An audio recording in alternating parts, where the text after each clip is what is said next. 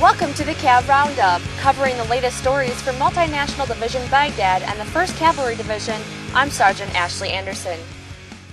The Army likes to push a high standard of physical fitness. While deployed, a lot of soldiers take the opportunity to get into great shape.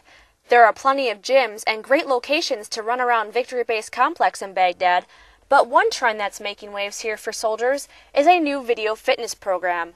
G4 Division Special Troops Battalion, Sergeant Glenda Callum from Hampton, Arkansas, says it's definitely a great workout. You get a total workout. It's like you've been running five, six, seven miles from the workout. Uh, regardless how many times you do it, it's the same effect each time. A series of different training routines include cardio, muscle confusion, upper and lower body exercises, and even yoga. Uh, a lot of results. Uh, I lost about 25 pounds within uh, the first 90 days. So you see big results in weight and inch in inches as far as loss.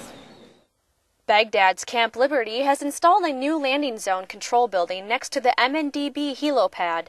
Soldiers from the 101st Engineer Battalion, 225th Engineer Brigade were in charge of the construction.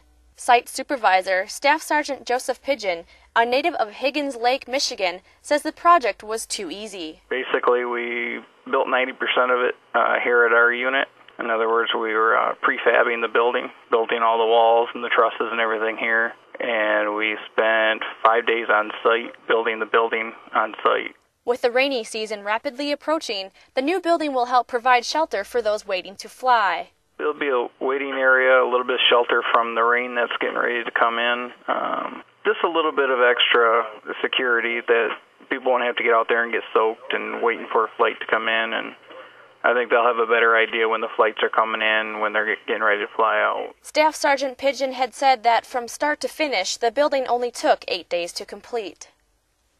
In a sticky situation, soldiers might have to rely on something other than their weapon to defeat the enemy. That's why soldiers from the 1st Squadron, 7th Cavalry Regiment, 1st Brigade Combat Team introduced hand to hand combatives to their Iraqi partners to show them how to handle themselves in an instance where their weapon was unavailable. The soldiers demonstrated how to take an opponent to the ground, how to fend off a knife attack, and how to regain their bearing if the opponent took control. Well, that's it for today's Cav Roundup.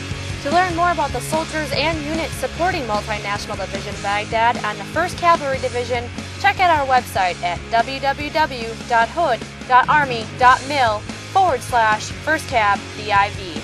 From Baghdad, I'm Sergeant Ashley Anderson.